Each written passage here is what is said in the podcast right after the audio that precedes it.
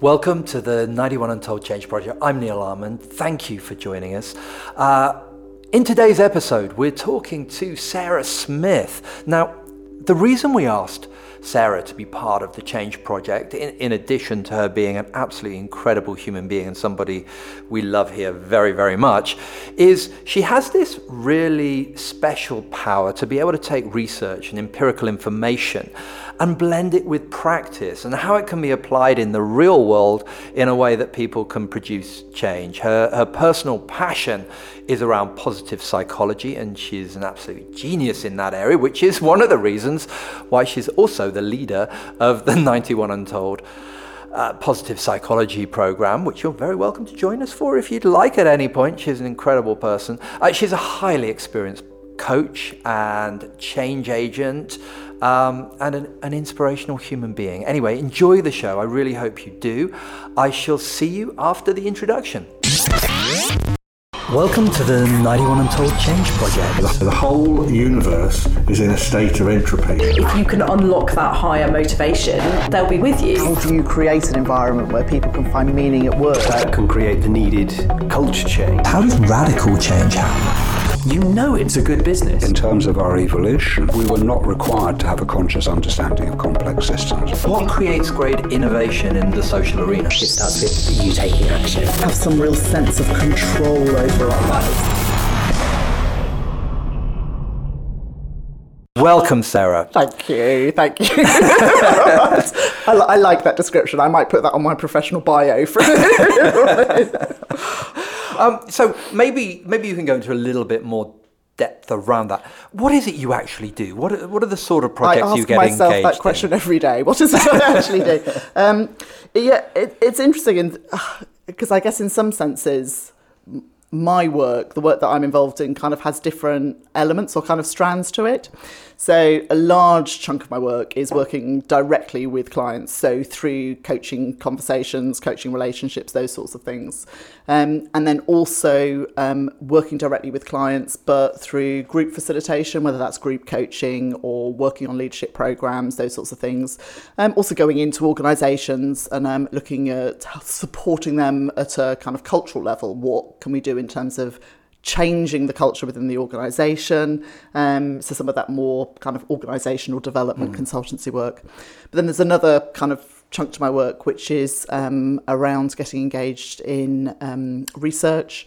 Um, and in looking at what is it that some of the insights that are emerging in some of the kind of fields such as positive psychology, organizational psychology, some of those kind of areas which I think are really growing at the moment. Mm um, what insights do they bring that actually support us in our practice? So I'm a real I'm a real advocate for that, forming a bridge, I guess, between research and practice and how the two inform each other. And I, I think that's really important and that kind of so so from you know one day I may be doing one, a lot more of the kind of research work and then another day I might be um, out fully working with clients and kind of um, running coaching sessions. So um, and I, th- I think it's that blending of the two that makes you quite such a great person to speak to here and why I enjoy working with you quite so much because it is that taking research and you informed by practice rather than just in, in the abstract and testing it out and, and that sort of thing. Thank you. Yeah.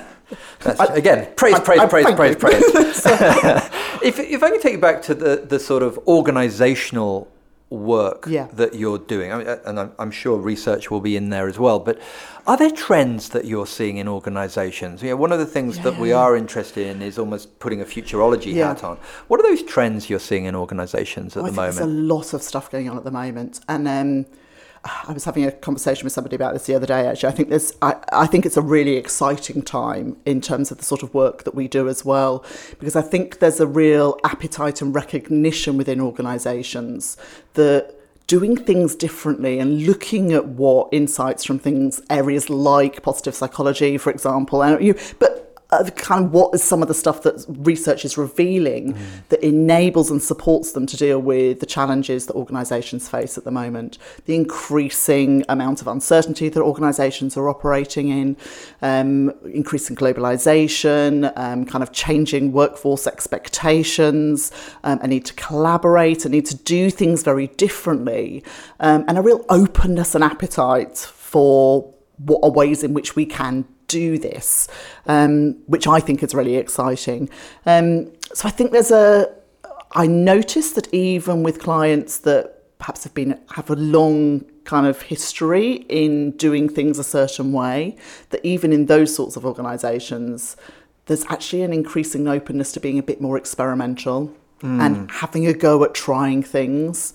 Um, which I'm really encouraged by. I think that kind of um, a shift away from looking for change technologies that are, you know, if we follow this eight step plan, will give us the results that we want, and a recognition that actually it's much messier than that. And we need to be quite experimental and we need to draw on a range of different ways of thinking. We need to kind of see what happens and emerges as we try things. And the what supports us in doing that is having kind of um, skilled practitioners and an openness to what starts to emerge so that we can react and respond and kind of shape the organisation in the way we want to going forward. So Okay, and if you were a leader inside one of those organisations that hasn't naturally adopted that new perception, yeah. how would you go around bringing that into an organisation? What What are almost the steps that that you've noticed can be taken? What's the difference between those people who seem to be adapting and those that don't? I think so. I think it's about courage. Okay. I think I think it's about um, kind of getting more comfortable with the feeling of vulnerability that I think is perhaps it takes increasing courage as you move up into more and more senior leadership roles within organisations um, to kind of lean into and take that it can feel very uncomfortable letting go of stuff that perhaps has been the more traditional way of doing things um, and being open to trying something a bit different. Um, I think it can feel a very vulnerable position for leaders to kind of say, actually, I don't know. Yeah. Um, and maybe there isn't a definite answer. Um, and kind of putting that out there almost into the organisation and kind of co-creating um, you know, sort of answers to what the organisation needs to be going into the future with people in the business is um, quite a scary place to step into. Actually, it's Yeah. um, and I think the need for kind of um, looking at how, as leaders, you kind of step into, I guess, being tapping into that courage that enables you to do that. It's really important. So I guess, uh, and that's some of the work that I, I'm particularly doing in coaching work often. Yeah. So how, again, how do you actually do that? Because you know, there's that old adage, isn't there? Nobody ever got sacked for bringing McKinsey or Yeah, yeah, one of those yes, big yes, consultancy kind of- firms. yeah, in. yeah, yeah. And I'm hearing the opposite here. Is no, it's not about that thinking. No offense to McKinsey, but Yeah. um, it, it's about the not knowingness. It's about I don't Yeah. know what the answer is here. Let's experiment. Th- There's both an ego piece there, and potentially in a lot of organisations a fear piece. So Yes. how do you get beyond that in order to find this new way of thinking? Yeah. Not not in one straightforward, easy path. uh, no, no doubt you would expect me to say in all sorts of ways. Um, I know. If Just only. give me this Yes. solution. Yeah, you just need an extra coffee each morning, and then it's fine. You can do it. It's um, and- Available on our website now. yeah, yeah, quite. Yeah. Um, so, to me, um, one of the things that is really important. This is about um, are the way in which we operate at an emotional level, and how we deal with the emotional stuff that kind of kicks in, and the awareness of how that might be influencing. Um, our decision making, the way in which we operate and engage with other people, um, and having strategies and approaches and ways in which you can kind of manage that. So I think we live in a culture and a society which for a long time has advocated kind of, you know, push that emotional stuff down, you know, kind of leave it at the door when you walk into work. Um, and that what that ultimately leads to is that it's it's popping up, it's accumulating, like the um, you know, like the metaphor of holding a beach ball kind of underneath the surface of the water is that actually it takes a lot of energy and we kind of think we've got it out of the way, but actually it pops up elsewhere. That if we notice and acknowledge our emotions, and I think those kick in in a big way for a lot of people when we find ourselves in situations with increasing uncertainty. We can feel out of control. Yeah. Um, and we almost I, I really like this phrase lean into the emotion is that we don't it's not about you know kind of oh well there there it comes you know and we sort of let it let it all out if you like. It's that we Yes. just kind of lean into it and allow that emotional experience to be out there and f- to be okay with that. So this idea of accepting it rather than thinking that's not good or I need to kind of you know buckle that down and shut it away. Um, actually it can inform our decision making um, so that kind of increasing insight into a richer awareness of our emotional experience in a kind of, you know, with, you know, kind of richer, more nuanced vocabulary around emotions, an awareness of what's going on at a physical level as well for us. Um, not not always so much kind of up in what am I thinking about this, and kind of always bringing a kind of very head logical rational analysis to everything. It's not that that's not important, Yes. but it's about you know how do you kind of get a I guess a richer sense of um, all of that and bring it into the way in which you make decisions and um, engage in your kind of role as a leader. That's that's really interesting. I like that metaphor of leaning in as well because you, you kind of think, well, that's a negative emotion or that's something that's Yeah, painful. Why, yes. why, why would I lean? But it- there is something magical that happens yeah, when you do. It It really isn't is. there? Yeah, it really is. Yeah.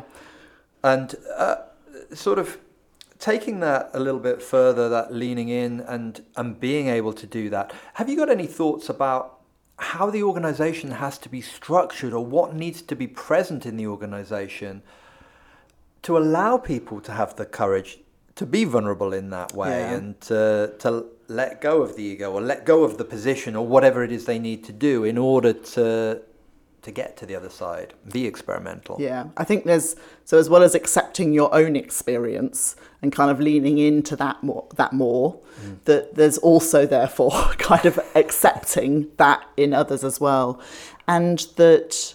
And again, you know, I kind of want to because I, I can almost hear, I know what some of the, the kind of um, resistance sometimes to this is, which is this idea that does that mean, you know, everything kind of ripples out and anything goes and, you know, people can you know, burst out and say things that actually hurt others. And uh, absolutely, this is not what that is about at all. That is not what I'm describing. Um, this is not about saying I don't also take responsibility for the way in which I behave around others. It's that I lean into that emotional experience and I allow it to be part of how I engage with others, but not in a way that is about damaging others. Um, and so having a conversation about those things in teams starts to kind of make that sort of difference. So different level of conversation, I think, to um, the sort that happens um, on a day-to-day basis more typically. I'm kind of hearing in that th- th- there used to be this thing in businesses about soft skills. Yeah, yeah. You know, this idea that there are all these nice fluffy things that you could be doing, like being nice to people Yeah. and communicating effectively and being vulnerable. And Yes. it, even the word soft uh, kind of minimizes that as something that is a nice to have. What I'm hearing and what you're saying here is that's absolutely critical, that it's not this nice have thing, but that ability to have emotional intelligence Yeah. and, and be in, in tune with your emotions and Yeah. and being able to, to host that for other people Yeah. seems an essential part of leadership from what I'm hearing in what you're saying. Oh, I think it's a fundamentally important part of leadership, absolutely. And um, you know, the research looking at the um, impact of emotional intelligence, for example, on people's success as leaders um, is really compelling. So um, it's it's often the kind of it's the qualitative difference that makes all the difference. Um, and I'm a real advocate of leaders working on themselves in order to facilitate the best leadership. And I think that ripples all the way down organisations. So I also um, notice and see how patterns within an individual leader then ripple out and often show up or are manifested at a kind of team level and then at an organisational level. Um, so I think these things are interconnected and interrelated. Um, so yeah, it's it's really important. Yeah, I agree. And we were talking earlier before we started Mm. recording about executive coaching. Both you and I I have executive coaching clients.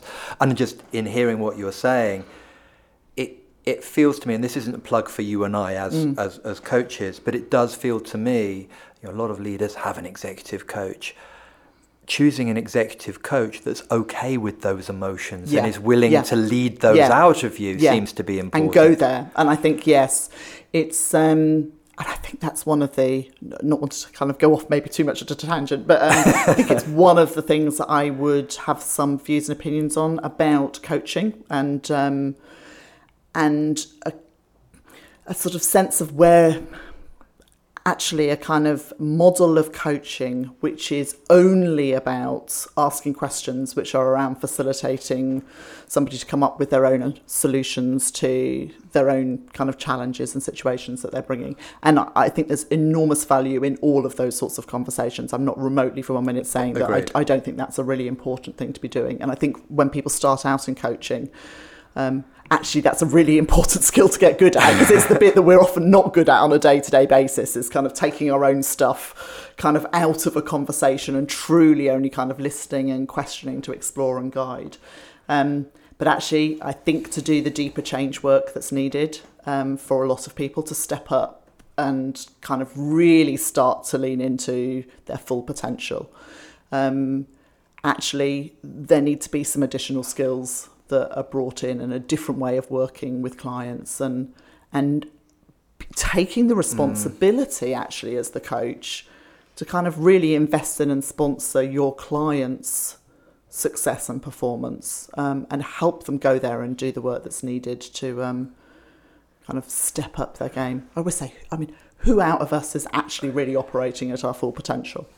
Uh, well, I think that's you know, and that's the stuff that, you know, if we can tap into that and kind of really help people get all those barriers and blocks and things that get in the way of Yeah. really living up to their potential, that pays enormous dividends for them. And I think that's the point around organisational change. It doesn't just also pay dividends for them, for an individual as a leader. It actually pays dividends for their team. It shows up in you know improved performance across organisations. It matters. Yes, and I think that th- there's something really important and what I mean, there's lots of important stuff you mm. just said, but what I'm hearing in in that bit about which who of amongst us is mm. is absolutely on the top of the A game. There's a humility that comes from again leaning into that and going, Yeah. yeah, well, as a coach, I'm not there, so I can coach you on that. As a leader, I'm not there, Yeah. so, but there's a, an excitement that comes for that growth. It gives that potential for growth. Whereas Yeah. if you're holding it an ego level, saying, Yeah. I'm chief exec and therefore I must be there, Yeah. there's no room for growth. And there, there's that tightness. That's the beach ball I heard him, you Yeah. talking about earlier. And what message does that does that say to kind of others around you? You know, everything about that message says that you know I'm the leader. I have the I should have the answers. Therefore, you should all look to me. Therefore, you don't need Mm. to come up with answers. And that actually it's not okay to have you know kind of to not be there, to not be perfect, and to not have you know I I often kind of go into organisations say you know actually I think as senior leaders you have a responsibility to be vulnerable with Yes. your people that you work with. Yes. I think it's leaders cast a bigger shadow, and everything a leader does is observed and scrutinized by others, whether that's consciously or unconsciously. Others are mapping you and are looking to you Yes. and And picking up on and really emulating. Yeah. Um, and therefore, there is a whole kind of ripple effect to even those small moments, and all of those moments they do really matter. Yes. Um, Okay, yeah, that, that's one of the reasons that a lot of the work that we're doing now is around change hacks and, and modeling out from a leader. It's like, how do you do these things? As well as what I'm hearing and what you're saying around the exec coaching, in Yes. challenging them on Yeah. being, getting closer to that A game and being vulnerable and, and, and whatever. Yeah. Nice. Okay, so let's imagine somebody's uh, new uh, is an entrepreneur starting up a new organization Yeah. that has hope to, to move forward, or they're just coming in as a new leader into an existing team. What can they do? What can they put in place that that helped some of the stuff we've been talking about emerge? Okay. Um, so I think one of the first things to look at is how do we work together as much as it's tempting to jump, jump straight into all the what do we want to be working on. Um, so I think kind of process is really important. Um, so looking at how do we almost contract, that sounds a bit formal. I'm not a big fan of that kind of term, but in a sense, that's is what I'm talking about. How do we as a team want to contract to work with each other? How can I as a leader support the team in order to be able to help them kind of really um, add value and um, kind of flourish and grow and um, and how can they all help each other you know kind of making a real um, kind of commitment to a way of working as well as okay these are the things that we need to be focusing on you know these are our kind of objectives these are our particular goals you know. So rather than only focusing on those things Yes. also sp- absolutely investing time in thinking about how do we want to be working together. And that that's not just a job that's done up front that that's something that's constantly you know that that's embedded into meetings conversations ways of working. You know how is this working? What do we want to do more of? What do we want to do less of? Feedback. I think feedback is so you know I, i've never been into an organization and had when i ask people about the amount of feedback they get I've never been in and had people say, "Oh my god, I get so I get far too much feedback. I don't know what to do with all the feedback. quality oh my god, it's like so much feedback. I don't know how to do. The, invariably, you get people saying, you know, well, I kind of, you know, no news is good news sort of approach that, you know, I, I kind of assume that I'll get feedback if things aren't working. Yeah. Um, and I think when you're starting up in particular, you know, and when you come in, if you've got a new team or you're starting a new business, this is a great opportunity to look at how can I establish and lay some of these things in place right from the beginning. Yeah. So good quality open conversations, a real kind of, you know, appetite and desire to seek feedback from others. Um, and to be giving good quality feedback to others, so tr- a real honesty to um, Yeah. conversations and And do you have any top tips about how to either set up a culture for feedback or, or how to give good feedback? Because I don't think many people are, Yeah. are particularly good at it. I think people are. I think so. I'm kind of of the opinion that one of the things that gets in the way of people giving good feedback is their emotional state that people kind of work themselves up into before they give the feedback, particularly if it's critical feedback. Okay. So I think one of the things that happens is, um, and I hear this pattern a lot in kind of coaching and in some of the work I do, is people say, "Well, I've got to give this person some feedback on this," and I've been thinking about it now for you know, so they've by the time they're talking to me about it, they've maybe already been thinking about the feedback they've got to give for a for a week or so. Um, that by the time they actually have the conversation, they've rehearsed it, they've run through it, they've kind of you know got themselves all concerned about what it might be like, and there's kind of an emotional tension. You know, they wake up that day thinking, "Oh, this I'm going to have that conversation Yeah. today," and and I think everything about that kind of you know we're we're really good at picking up on kind of the emotional states in other people. And I think a lot of that brings a kind of tension and awkwardness to the conversation. Um, and I think that's a natural human, res- you know, kind of reaction Yeah. and response to get yourself into that kind of state. So one of the biggest things I'm always saying is give the feedback as soon as you can. Be say say what you see without judgment, straightforwardly and in the moment.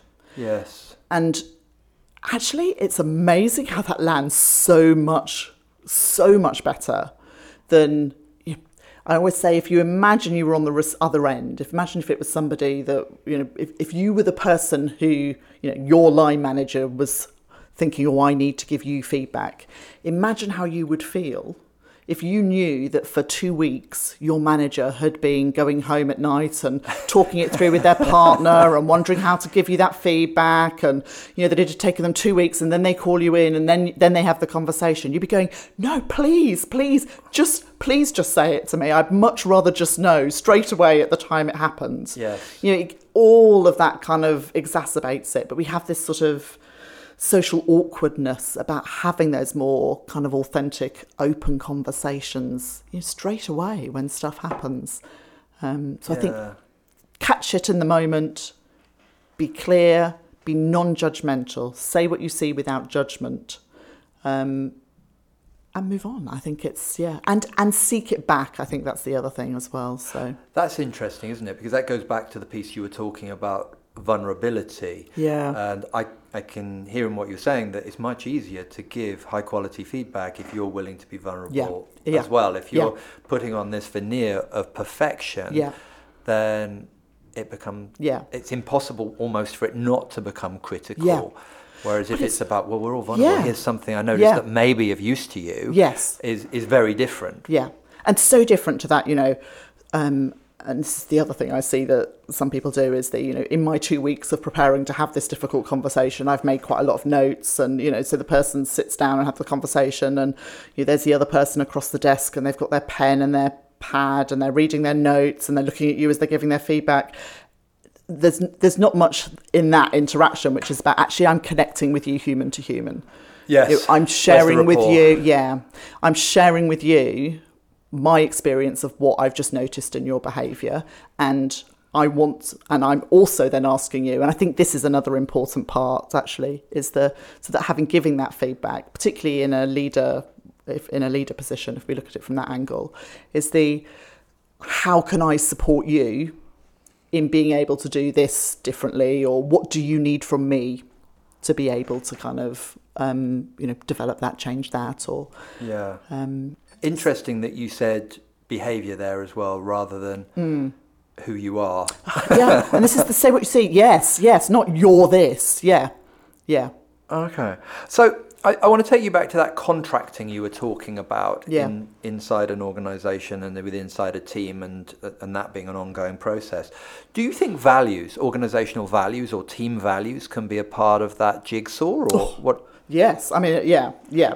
I think. Um, so I think there are several things that are really important. I think one is a real sense of, and a, and a lot of the research around um, engagement and engagement in organisations and at a team level and individual um, kind of levels of engagement and aliveness around having a real sense of meaning and purpose in life.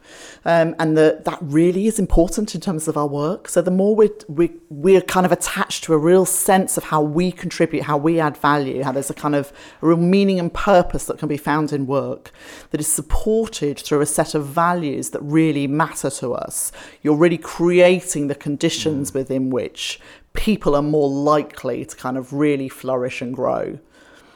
and how does that happen? Um, so I think it's a conversation.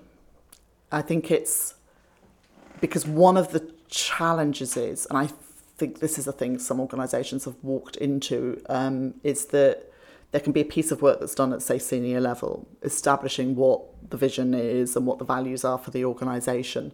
And then those get kind of pushed out or rolled out across the organisation.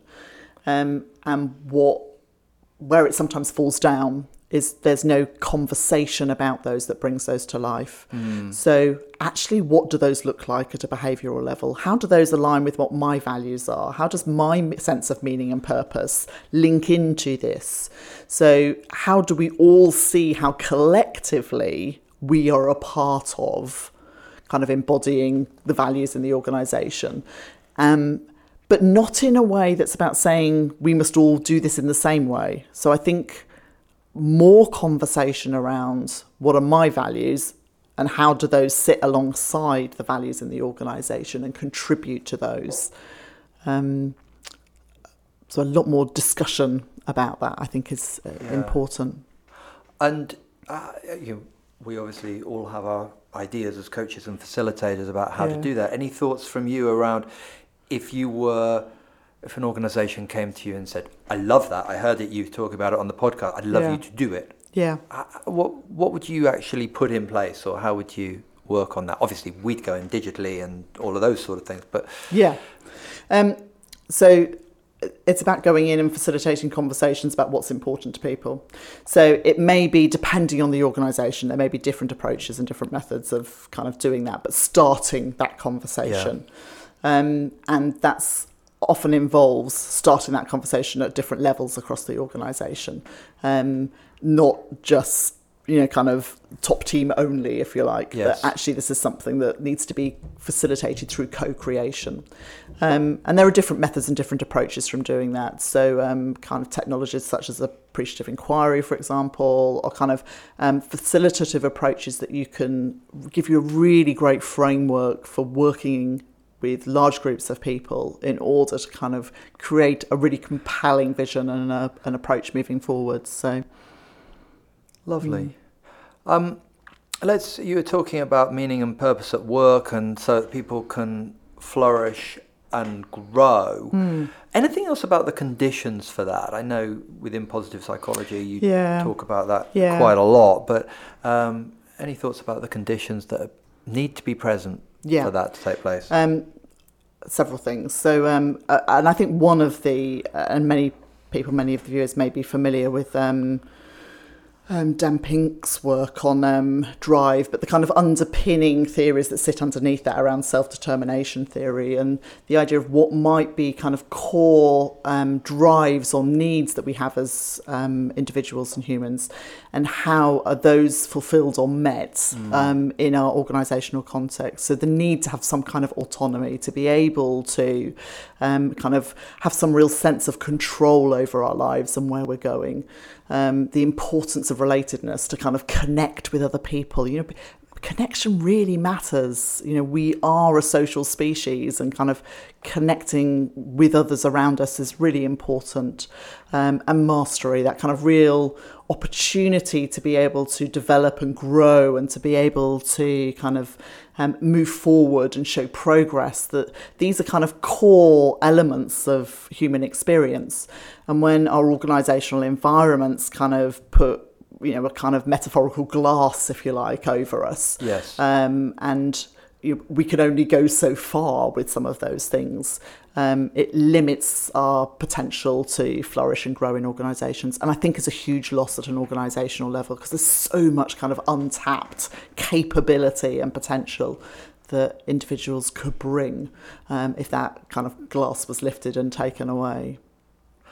And uh, Mason and I were talking this morning about an article earlier this year in Forbes, Hmm. um, which was entitled, and I looked down at my notes to try Yeah. and remember this, but uh, Why Your Millennials Are Leaving Okay. and How to Stop Them. Okay. Any thoughts on, on, on, because there, there seems to be something, Yes. you know, the, the key things I think it was talking about were flexi- flexible hours, So yeah, office of- atmosphere, yeah, these sort yeah, of things. Yeah, and a lot of those things are about creating environments or cultures where individuals can and do flourish, and a lot more around flexibility, allowing people to be able to. Um, align their values with their organisational work, the opportunity to maybe engage in social projects and initiatives that are beyond those that are directly um, kind of addressed by the organisation.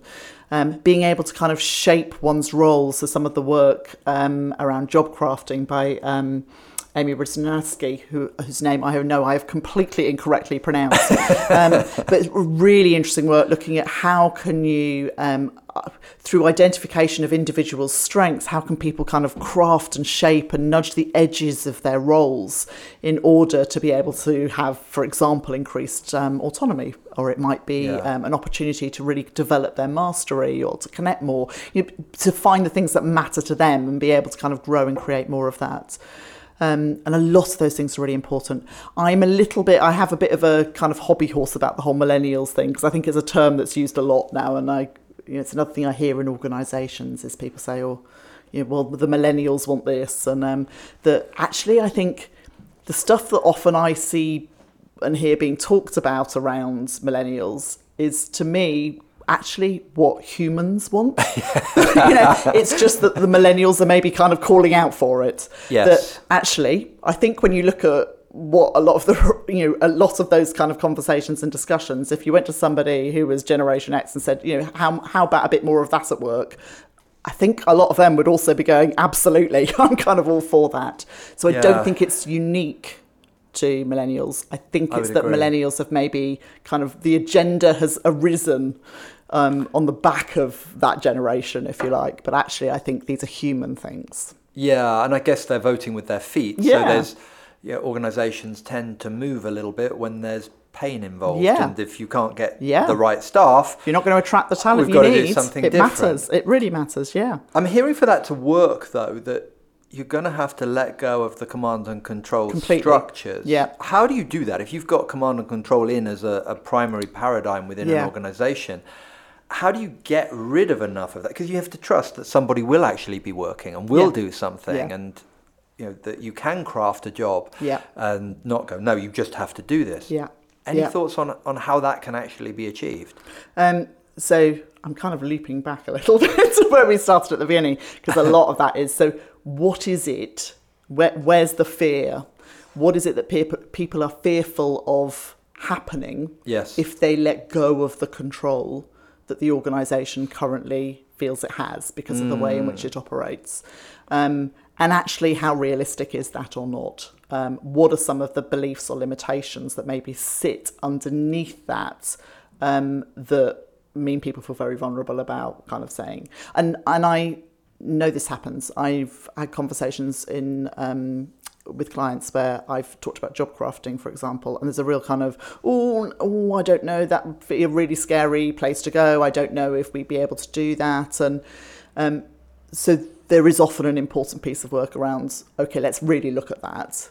Um, what, where is the fear? How realistic is that fear? And if there are limitations around it, how can you take elements of that, the spirit of, for example, job crafting, but not embrace it in its full form, for example, that eases you into some of those changes. So, you know, you don't have to jump fully off and into it Yeah. um, and kind of let go of everything you've known that was kind of safe and made you feel in control before. So, what are the kind of almost little bits that you can start to embrace that actually um, shift the ways of working a little bit? Um, and then also looping back to the bit about actually what is it that's going on at a personal level around comfort and discomfort Yes. um, around control and the need to be in control and what that means to let go and, and often that's about a fear of uncertainty and not being able to predict outcomes Okay. and if you're a senior leader you know everything everything about the fact that you're in the position you are suggests that what you've been doing for years has been working you know you've been you've been promoted Yes. through the ranks you've kind of been appointed because because what you have done has worked.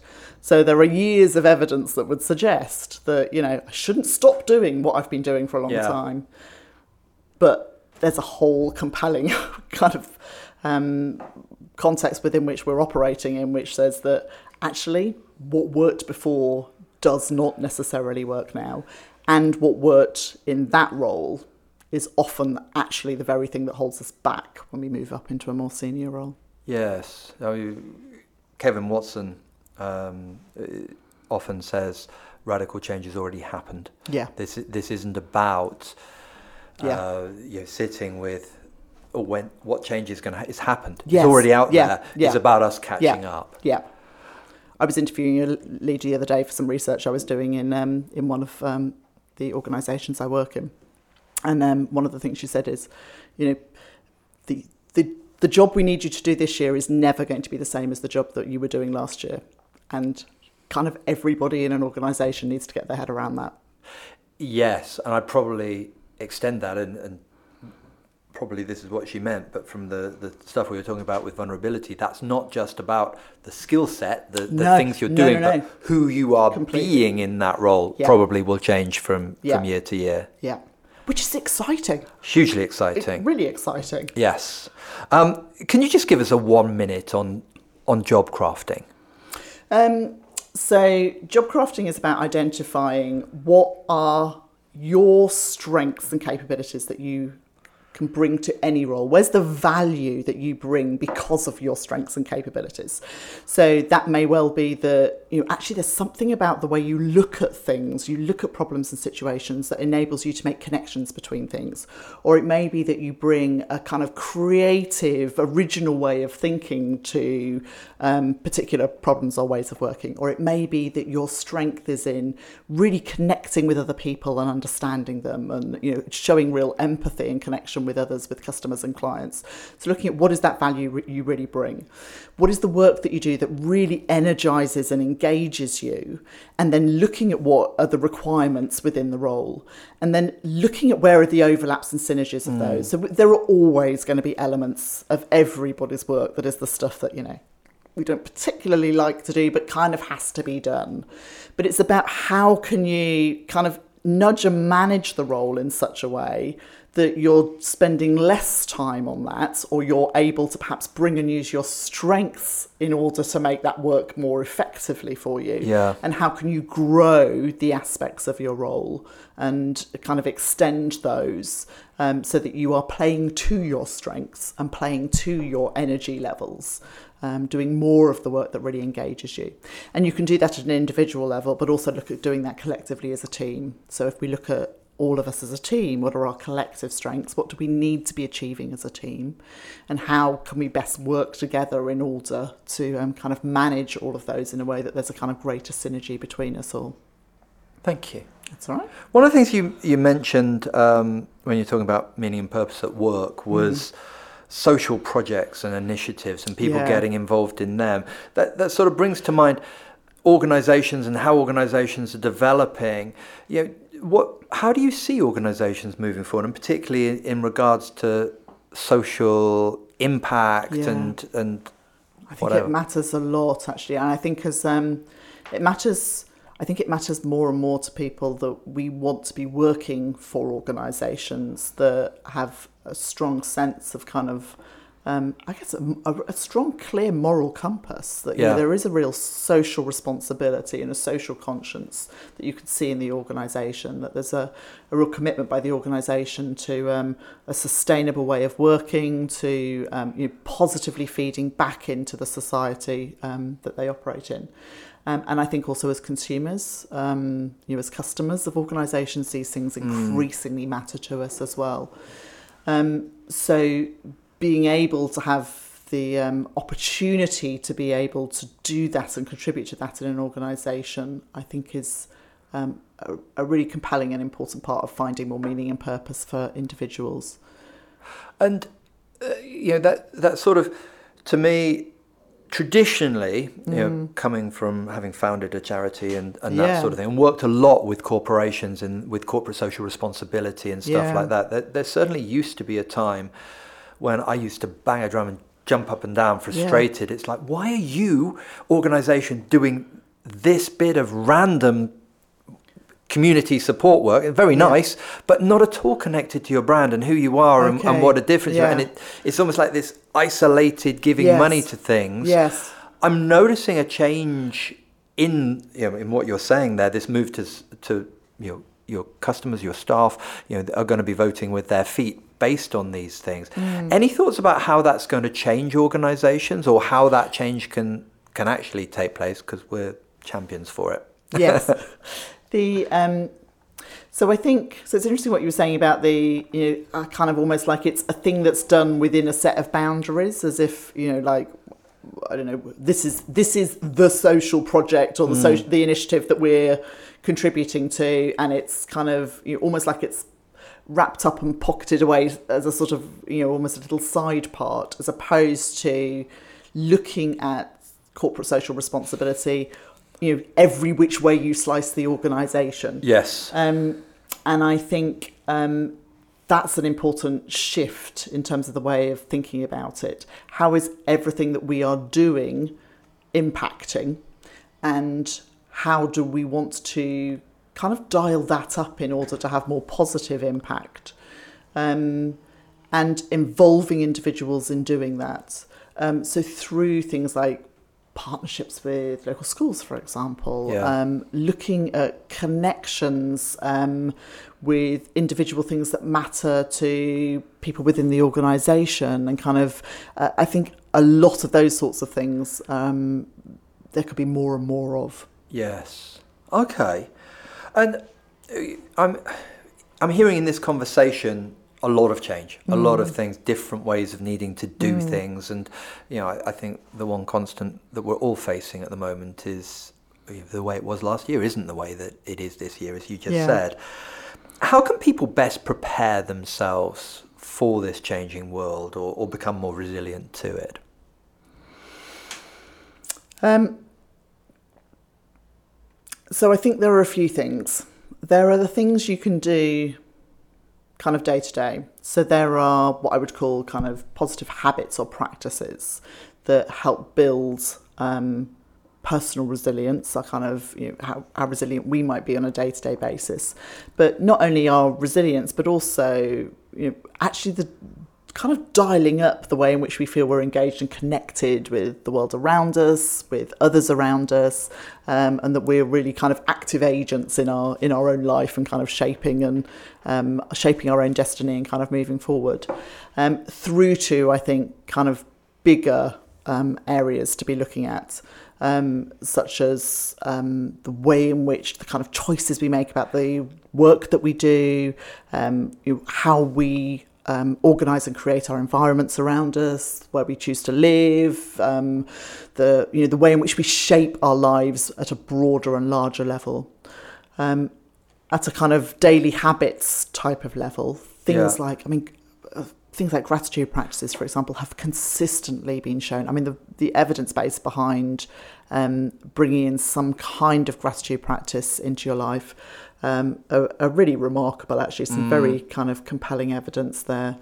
Um, taking time out to you know, just just be a little bit more. So whether or not that's through kind of mindfulness type of practices or you know, more um, particular self you know, meditation type practices, um, or whether it's that you know just going for a walk in the woods on a glorious autumn day like it is today, and Yeah. you know just looking up and soaking in the kind of amazing colours. Um, you, so creating those moments in our lives on a day-to-day basis can make an enormous difference and kind of ground us and kind of um, connect us with a different perspective on our lives, which um, kind of fuels us and recharges us, as well as I say, those kind of larger things and thinking about actually what's really important to me in my life. What are my values? Where is it I want to be? You know, what's my sense of meaning and purpose? And how do I make choices about my career, about what I'm doing, my relationships, about um, where and how I live that are grounded in some of those? Knowing they're not fixed, of Yes. course, because um, know, it's it's a journey. It's a journey. It's, you know, it, it's never sorted. Yeah, for and it links back to that But- vulnerability piece as well, doesn't it? It's, yes. it's being okay with it not Yeah. being sorted. And actually, that's you know, and imagine what it would be like if it was. Imagine if you got there and there was, you know, I don't know, you woke up on a Monday, and you went, "Wow, that's it, it's all sorted." then what would we do? like, you know, that's I'm the waiting fun. for that day. the, the fun is in the journey. So- Okay, and I'm. I, I think I'm hearing hope in that as well. I'm hearing yeah, yes. excitement, this excitement for the future. Yeah, we- we're talking about change here. We're talking about how much is changing and how fast things are changing. Mm. Have you got any f- thoughts putting on your futurologist hat? Yeah, any thoughts about organizations or sectors or careers or anything like that that you think is going to be obsolete in a few years' time or you know, that significant changes are going to take really place? curious about what it is that's going to unfold. It's kind of you almost think if you can imagine it, it's a possibility, isn't it? Is that how how the kind of landscape of our kind of world might be in you know fifty odd years from now. Um, I I sense that there's going to be increasingly dispersed models of leadership. I think increasingly um, kind of um, organizations that are much more kind of fluid and, and adaptable. I think there's a, going to be a significant increase in um, flexibility in the ways in which people work across things like, for example, not only working for one organization Yes. and a lot more around um, collaboration, organizational collaboration and partnership, um, and um, and it, the whole um, AI piece is really interesting. Yeah. How that's going to kind of shape and influence the way in which organizations op- operate.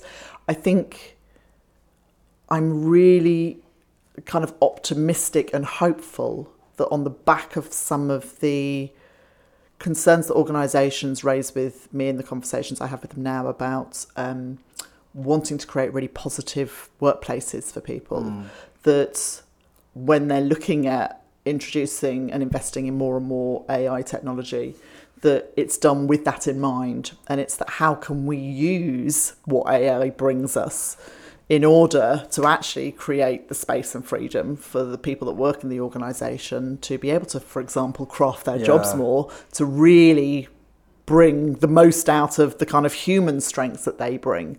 Um, because actually, it could be really exciting. We could have, you know, it's the opportunity to create really exciting organisations. So I think that's that's a really um, kind of big shift. So I'm very curious to see quite how that plays out in another 50 years. But I think starting to ask those questions and embracing some of the ways in which technology can allow us to be more human in our workplaces um, Okay. is an important one. In a moment, I'm going to ask you the big question: the how does change happen? Question. Oh, okay. So, just to prepare you, warn you on that. Uh, I just want to come back briefly to that collaboration and partnerships piece that you were talking about Yeah. there, because I think that is interesting. How, yeah, we we in Bristol. Yeah. Um, been doing a little bit of work, or Andy's been doing a little bit of work with the new nuclear build project happening down in Hinkley. Okay. And really, you know, collaboration is definitely a buzzword there, but there, there seems to be real challenges for a lot of these big projects about getting people to collaborate, and there's so many cost savings and Yes. opportunities from from doing so. Yeah. What are your thoughts on, on collaboration and partnership? Um, so I think there are in, enormous bonuses and reasons, you know, strong, compelling reasons to be doing more um, collaboration and more partnership working. I think there's we operate in a changing world in terms of um, access to information, and I think the more sharing there is of kind of insights and learning. Actually, there's more opportunity for us to grow together in order to kind of expand that and um, make the most of it and kind of you know grow and benefit kind of society and our in organizations as opposed to that more kind of scarcity model of this is mine keep it protect Yeah. it. And you know the value is in putting boundaries around it. I think increasingly we're seeing that actually the value comes in sharing um, and that that leads to more new stuff which actually just means we all grow. Um, equally um, collaboration is not always you know uh, it's not that you know you go into organizations and it's not about saying actually everything you're doing you ought to be collaborating on. Yes. um, collaboration can take more time.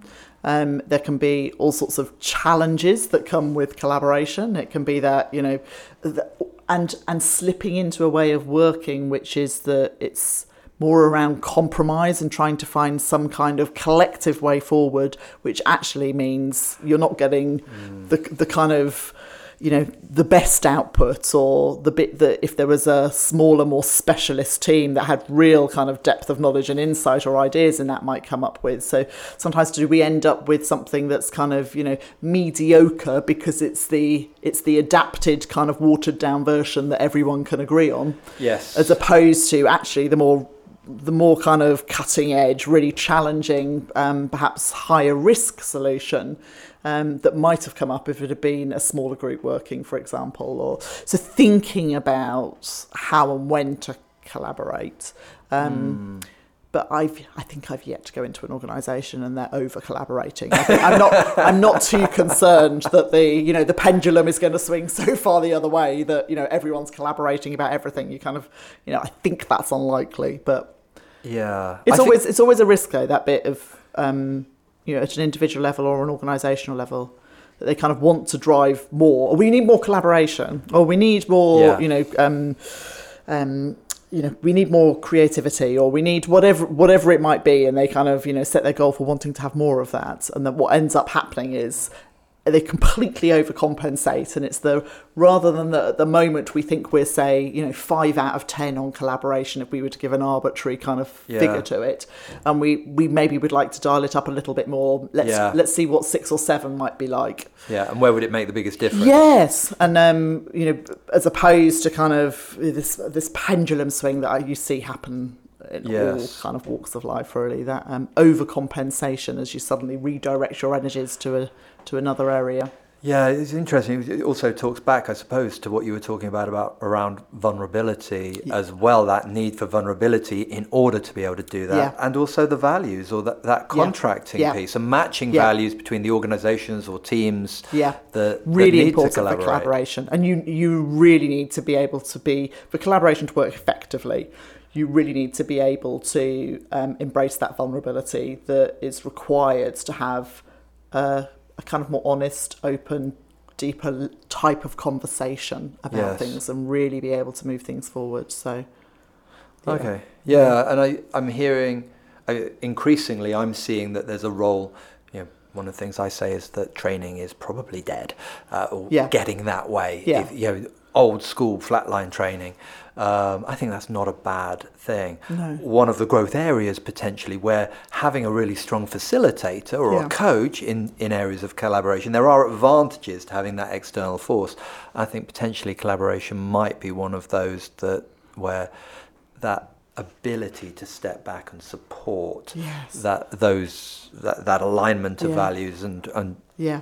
Question. Oh, yeah, definitely. Um, what I was saying earlier about process versus content. Yeah. And one of the things that um, facilitating that work it means the facilitator can track process and can manage and hold process in such a way that it really enables the group and the team or the you know the partners involved in the collaboration um, to kind of dip in and engage in the content. So it's um, yeah.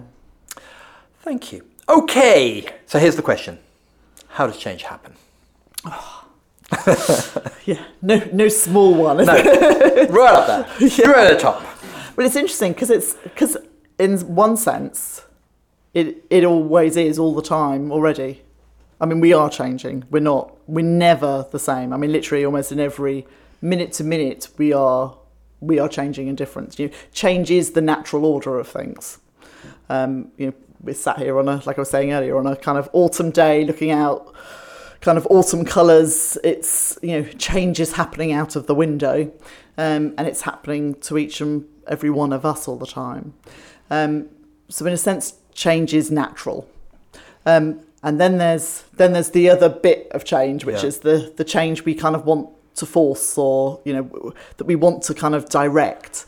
And the challenge, I think, in sometimes is finding how do we hold those two things together. So how do we lean into the kind of natural process of change? Yeah, and at the same time have a sense of where it is we want to be going what's the vision what's the kind of the, the broader area that we want to be moving towards and, and managing that natural process of change but towards a certain type of direction um, and i think one of the challenges is, is that we often try and force force change in a way that is counter to the kind of natural unfolding of change Okay. that is happening in each one of us as individuals and is happening as part of society and at an organisational level as well. Wonderful. But I don't know if that answers the question, really, does it? but, um, I think it. Well, it, it, it, one of the things we're enjoying, and one of the reasons we often ask that question, Yeah. is just to get the different takes on it, the Yeah. different views, the different as as we try and build this map Yeah. around how does change happen, and you know, we're both considered by a lot of people out there experts in the the topic of change, Mm. and yet. I suppose we have the vulnerability and humility to recognize there are so many different takes on it. And if we can only map some of that uh, across different domains as well, Yeah. then we've got new insights and opportunities that, that can abound from it.